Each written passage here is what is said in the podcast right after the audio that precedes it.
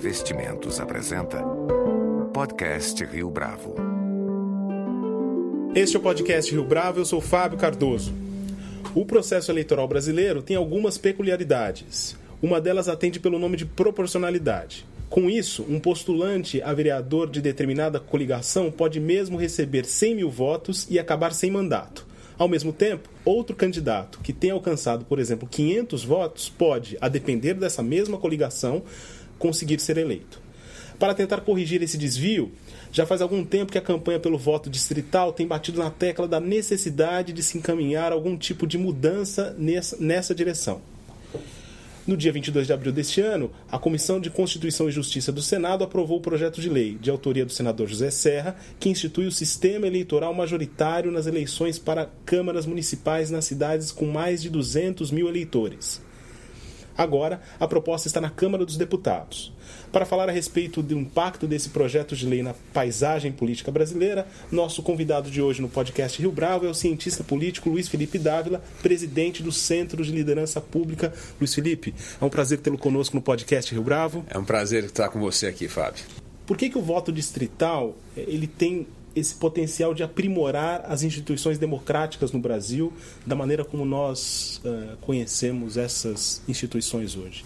Bom, primeiro nós precisamos analisar o voto distrital em relação ao atual sistema eleitoral. Por que, que nós temos de mudar o atual sistema eleitoral? O, assista, o atual sistema eleitoral ele é muito perverso em termos de representatividade. Eu vou, como você bem disse na sua introdução, hoje é possível uma pessoa ter 100 mil votos não se eleger, e uma outra pessoa ter apenas 10 mil votos ou 5 mil votos e se eleger. Essa distorção é importante explicar para o eleitor e para o cidadão como ela funciona. Imagine que hoje o voto que você dá a um deputado não vai apenas para o deputado. Ele faz parte de uma conta do partido. Então aquele voto vai para o deputado e para o partido automaticamente.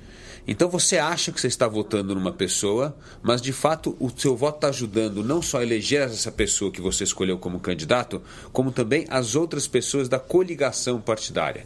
Então eu vou dar um exemplo. O, o Tiririca, o famoso deputado Tiririca, teve um milhão de votos. Ele precisou de 300 mil votos para se eleger. Então, desse um milhão, 300 mil o elegeu. Sobrou 700 mil votos. Esses 700 mil votos não se perderam eles continuam no partido e ajudando a eleger os outros deputados que tiveram poucos votos. Daí, um deputado que teve 10 mil votos ou 15 mil votos, acaba se elegendo porque usa esse cheque especial que o Tiririca acabou dando, que é o restante dos votos dele, 700 mil votos, que ajuda a eleger uma pessoa que teve, por exemplo, 15 mil votos, 20 mil votos.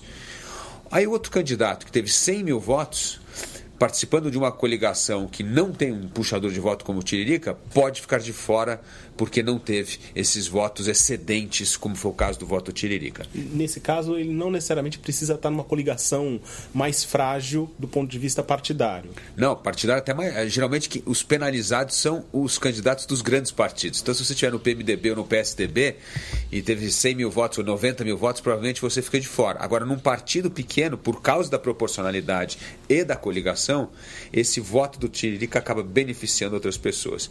E existem coisas nessa distorção da proporcionalidade inacreditáveis. Há uma cidadezinha no interior de Santa Catarina, chamada Rio dos Cedros, que uma vereadora se elegeu com zero voto. Nem ela votou nela mesmo.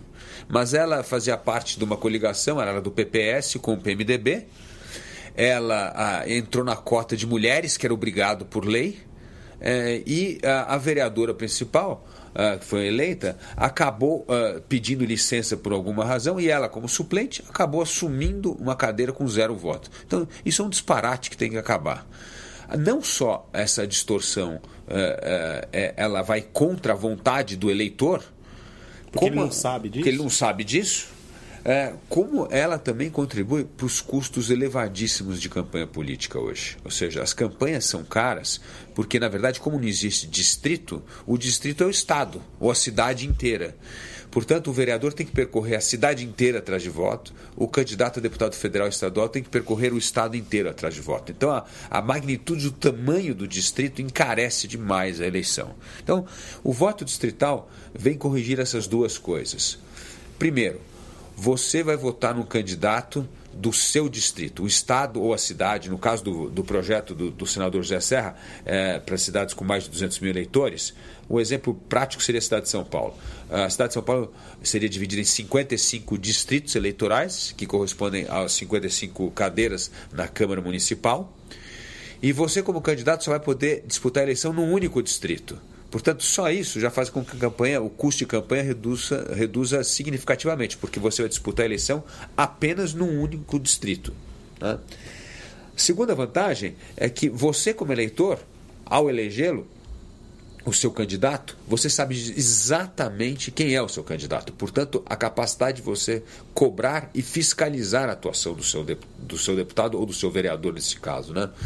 É, então, essa proximidade do eleitor com o seu representante é algo fundamental para reconectar os representantes com o cidadão, com o seu eleitor. Acho que uma das manifestações, uma das principais bandeiras da, das manifestações de rua é justamente as pessoas não se sentirem representadas, essa distância entre a sociedade e a política. E o que o voto distrital uh, propõe a fazer é, é esta reaproximação do eleitor com o seu representante. Mas nesse caso, é, também não seria possível estabelecer é, puxadores de voto dentro desses distritos? Não, porque é, só vence o, o, candidato que teve o maior número de votos. E esse voto, é, o restante dos votos, ele teve um milhão de votos, isso não vai ajudar a eleger outros, ele se perde. Então, na verdade, o voto distrital adota a regra majoritária, que é a mesma pela qual nós elegemos os governadores, senadores, prefeitos e presidente da República. Ou seja, vamos ter uma eleição direta para uh, deputado ou vereador, uh, assim como nós votamos hoje para presidente, governador, ou senador ou prefeito. E, nesse, e em relação aos custos de campanha, quer dizer, os valores investidos pelos partidos nesses candidatos dos, distritos também não seriam igualmente altos para tentar rebanhar mais é, comunidades ou mais localidades em favor da sua própria agremiação? É, Fábio, muito boa pergunta, mas o efeito é justamente o contrário. Por, o que acontece hoje? Na última eleição em São Paulo, nós tivemos quase 2 mil candidatos para 70 vagas. Agora, se nós dividirmos uh, o estado uh, de São Paulo em 70 distritos, que é o caso, porque nós temos 70 cadeiras no, no Congresso Nacional, então nós vamos ter um candidato por partido. Então isso vai reduzir significativamente o número de candidatos. E por que, que tem essa profusão de candidatos no sistema proporcional? Porque como cada voto vale para o partido, para esse cheque especial que eu estou dizendo que existe dentro do partido, então você incentiva as pessoas a sair candidato, porque quanto maior, maior o número de candidatos que o seu partido tiver, maior o número de votos que o partido terá e, portanto, maior a conta do cheque especial para ajudar a eleger outras pessoas na coligação primeira etapa seria em relação aos distritos nas cidades com mais de 200 mil eleitores. É, como a gente chegaria a essa lista de candidatos?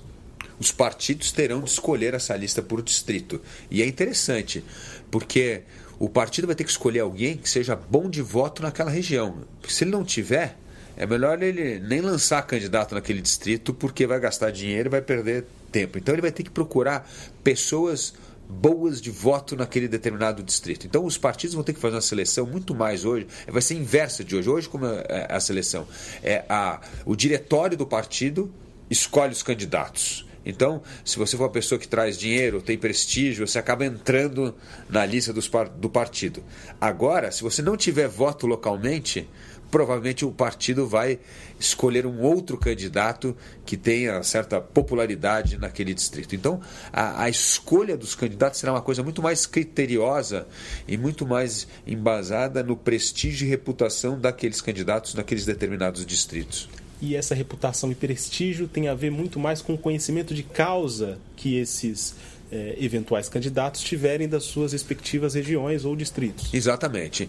E agora, uma crítica que se faz ao voto distrital às vezes é que isso vai é, municipalizar os grandes debates. As pessoas só vão querer discutir as coisas dos seus distritos. Isso não é verdade. Primeiro que isso não ocorre em nenhum país do mundo onde há voto distrital. Não existe uma municipalização do debate nacional no parlamento inglês é, e nem no Congresso americano. A segunda coisa é o contrário você, como candidato do seu distrito, seja para vereador ou deputado, vai ter de tratar dos temas locais, e é por isso que a representação existe, como também dos temas nacionais. Por exemplo, se você é o candidato do meu distrito, é lógico que eu vou querer que você atenda as questões peculiares do meu distrito. Por exemplo, se a coleta de lixo está sendo feita de uma forma é, correta, se não falta água no meu bairro. Mas, por outro lado, eu quero saber como você vai votar o aumento da ciclovia ou não na cidade, se você vai se posicionar, como você vai se posicionar, por exemplo, na discussão do plano diretor da cidade, que me afeta, afeta a minha vida também, como você é, vai discutir a mudança de zoneamento. Então, eu, como um cidadão, não estou pensando apenas no meu bairro. É óbvio que o meu candidato a vereador precisa pensar nas coisas do bairro, mas eu vou estar olhando você como um representante dos interesses da cidade também. Então, esta avaliação mais criteriosa fica muito mais fácil quando eu sei exatamente quem é o meu representante. E esse tipo de relacionamento que vai se estabelecer, ele não pode também ser visto como algo próximo do, de uma espécie de clientelismo político, porque, afinal de contas, os uh, eleitores vão ter uma conexão mais direta e vão demandar mais desses seus candidatos.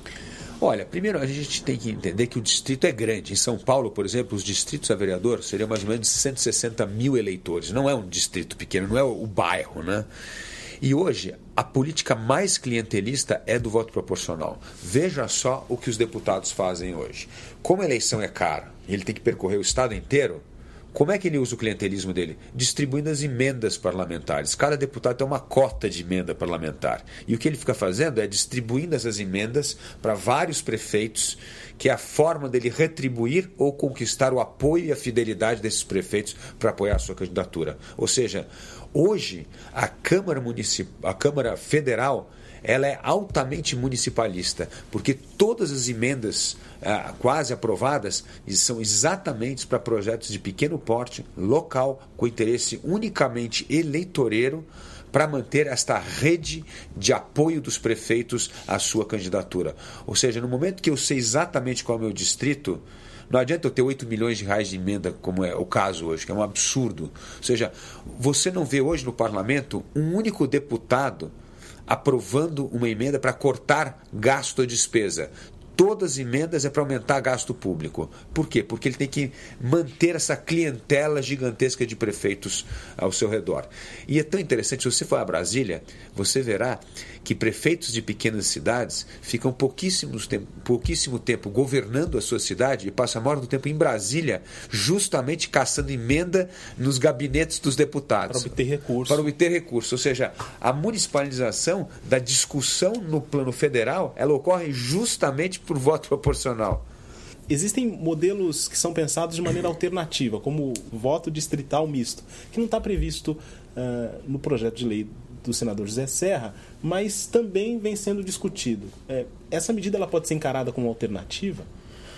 Olha, primeiro, é, o projeto do, do, do, senador Serra tem uma enorme virtude. Primeiro, é, vamos testar o voto distrital num grupo de cidades. E é um grupo de cidades relevante, porque nós estamos falando de cidades acima de 200 mil habitantes, 200 mil eleitores, e, portanto, onde praticamente nós temos 30% do eleitorado brasileiro nessas grandes cidades. Então, é uma boa amostragem para testar o voto distrital. Então, a, a virtude desse projeto é: vamos testar localmente, se funcionar, vamos expandi-lo nacionalmente. E eu acho que após o primeiro teste do voto distrital majoritário, que é o puro, como você chama, nós temos de rever ou não o modelo. Mas vamos testar o modelo puro, porque se testarmos já o modelo híbrido, nós não sabemos se isso corrigirá ou não as distorções do atual sistema. Então, acho que a, a, a, virtude desse projeto é: vamos pegar essas grandes, são mais ou menos 80 cidades brasileiras, é, desses municípios com mais de 200 mil eleitores, vamos testar o voto distrital nessa eleição já em 2016. Em 2018, nós vamos ter um balanço, aliás, em 2017, nós já vamos ter uma radiografia muito precisa do que aconteceu nessa cidade. Como é que é a composição da Câmara, se realmente nós tivemos um expurgo muito grande de partidos ou não, se a discussão tornou-se muito municipalista, de, muito localizada demais e, e perdeu-se de, eh, o interesse do município na discussão na Câmara. E aí eu acho que gente tem que pensar como ir corrigindo isso. Se adotarmos o voto distrital depois para deputado federal e estadual. Então eu acho que a questão do, do, do sistema misto, é, eu acho que é uma discussão para depois que nós fizermos um primeiro teste sobre o voto distrital. Tá. E o uh, vice-presidente Michel Temer, ele defende um outro modelo ainda, que seria o distritão. Uh, o que, que, vem a ser esse modelo defendido por Michel Temer? Olha, é, é bom a gente fazer é, essa diferença do, do puro, do misto e do distritão, como você falou. Então, no distrital puro, o estado é, ou a cidade é dividida em, em distritos pequenos e esses distritos pequenos elege apenas um candidato o voto que, e o candidato que recebeu o maior número de votos, o voto majoritário. No sistema proporcional, o clássico, 50% dos parlamentares seriam eleitos pela legenda, ou seja, você vota no partido, e 50% pelo distrital puro. Então você vai votar duas vezes. Você vota no candidato do seu distrito e numa legenda partidária. Então, metade do, dos assentos. Então, se, se, nós estamos falando na Câmara Federal, 70 assentos, então 35 seria eleito pelo voto distrital majoritário e os outros 35 assentos seriam eleitos pela lista. No voto majoritário distritão, como é o caso da, da proposta do MDB, do PMDB, ou os 70 candidatos que obtiveram o maior número de votos no estado inteiro são eleitos. Então, o problema desse sistema, a meu ver, é que você acaba beneficiando grandes partidos, candidatos mais populistas e candidatos que têm muito dinheiro. Porque já que nós são 70 deputados mais eleitos no estado, são pessoas que ou são conhecidas estadualmente ou nacionalmente para conseguir captar todos esses votos, ou são pessoas que têm muito dinheiro e conseguem mobilizar a, a máquina, a máquina para que consiga ter votos em todas as regiões do estado. Então, eu vejo o distritão como talvez uh, o pior dos modelos atuais. Eu acho que o melhor modelo é o distrital puro. Uh, o segundo melhor modelo é o voto distrital misto. E mesmo no misto, nós vamos ter que discutir qual é o percentual do parlamento que será eleito pela lista, e essa é uma grande discussão eh, que já começa a ocorrer. Por exemplo, há partidos que querem limitar o voto em lista a 30% do, dos votos. Há outros que querem defender os 50%, e o PT até aceita o voto distrital misto se for 70% o voto da legenda e 30% no voto distrital majoritário. Então, vai ter uma grande discussão sobre o misto que acontecer. O importante é que nós discutemos essa reforma política e que nós façamos uma mudança nesse sistema eleitoral, porque o sistema eleitoral atual só beneficia uma pessoa: parlamentares que não têm voto. Só eles que ganham. Os parlamentares que têm voto não têm medo do voto distrital. O eleitor vai gostar muito mais de ter um candidato que ele sabe quem é e uma pessoa que ele vai poder cobrar e fiscalizar. É, é muito bom que nós vamos reduzir o custo de campanha. Então, é um ganho enorme para o sistema. Agora, como no parlamento há muitos candidatos que não conseguem se eleger sem o cheque especial, a resistência vem dessa turma. Em termos de debate sobre reforma política, há quem coloque também na discussão o tópico da, do financiamento de campanha. A discussão sobre o voto distrital é mais importante do que o debate sobre financiamento de campanha ou eles caminham juntos? A discussão sobre o voto distrital é a mais importante e, e, de fato, a única discussão relevante que tem na reforma política.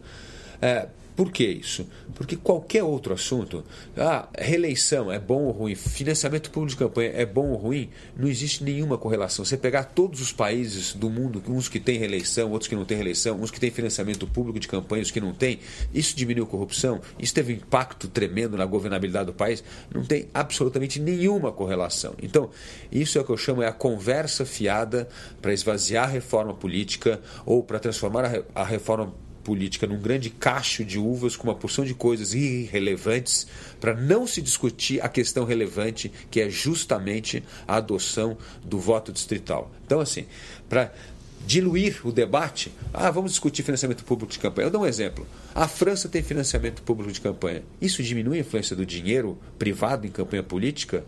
Aliás, recentemente nós tivemos um enorme escândalo na França, que foi a dona da L'Oréal financiando o candidato a presidente da República, que era o Sarkozy. E foi um escândalo. Então, assim, o dinheiro vai sempre influenciar a eleição, em qualquer democracia no mundo. Ele vai sempre descobrir um jeito. Nos Estados Unidos, é, as empresas privadas não podem doar é, dinheiro diretamente para os partidos. O que, que, eles fizeram? Eles criaram os PACs, o famoso Political Action Committee, que não é nada mais do que nós criamos uma ONG a favor do candidato X. Essa ONG arrecada dinheiro das empresas e essa ONG sim pode doar dinheiro para o partido. Então, o dinheiro sempre vai descobrir um caminho para financiar a campanha política. Então, essa história de limitar, isso é uma desculpa do PT para varrer debaixo do tapete todo esse enorme escândalo do petrolão. E mais, o escândalo do petrolão mostra exatamente o quê? Que não só existe o financiamento privado, mas o público, as estatais financiando os partidos políticos. E nesse caso, o partido governista. Portanto, financiamento de público de campanha não vai diminuir a questão da corrupção de forma alguma, como mostra que não há nenhuma correlação em nenhum outro país do mundo. A mesma coisa com a reeleição. Há países que têm reeleição, outros países que não têm reeleição. Isso piora ou, ou aumenta a governabilidade, cria países mais, democracias mais estáveis ou instáveis? Não existe nenhuma correlação. Então, essa é a discussão periférica, essa é a falsa discussão. A reforma política, o que importa é saber se nós vamos adotar o voto distrital ou se vamos continuar com esse sistema proporcional de coligação, que é um verdadeiro desastre para a representatividade democrática no Brasil. Luiz Felipe Dávila, muito obrigado pela sua participação no podcast Rio Bravo. Obrigado, Fábio. Foi um prazer estar aqui mais uma vez com vocês. Com edição e produção visual de Leonardo Testa, este foi mais um podcast Rio Bravo. Você pode comentar essa entrevista no SoundCloud, no iTunes ou no Facebook da Rio Bravo.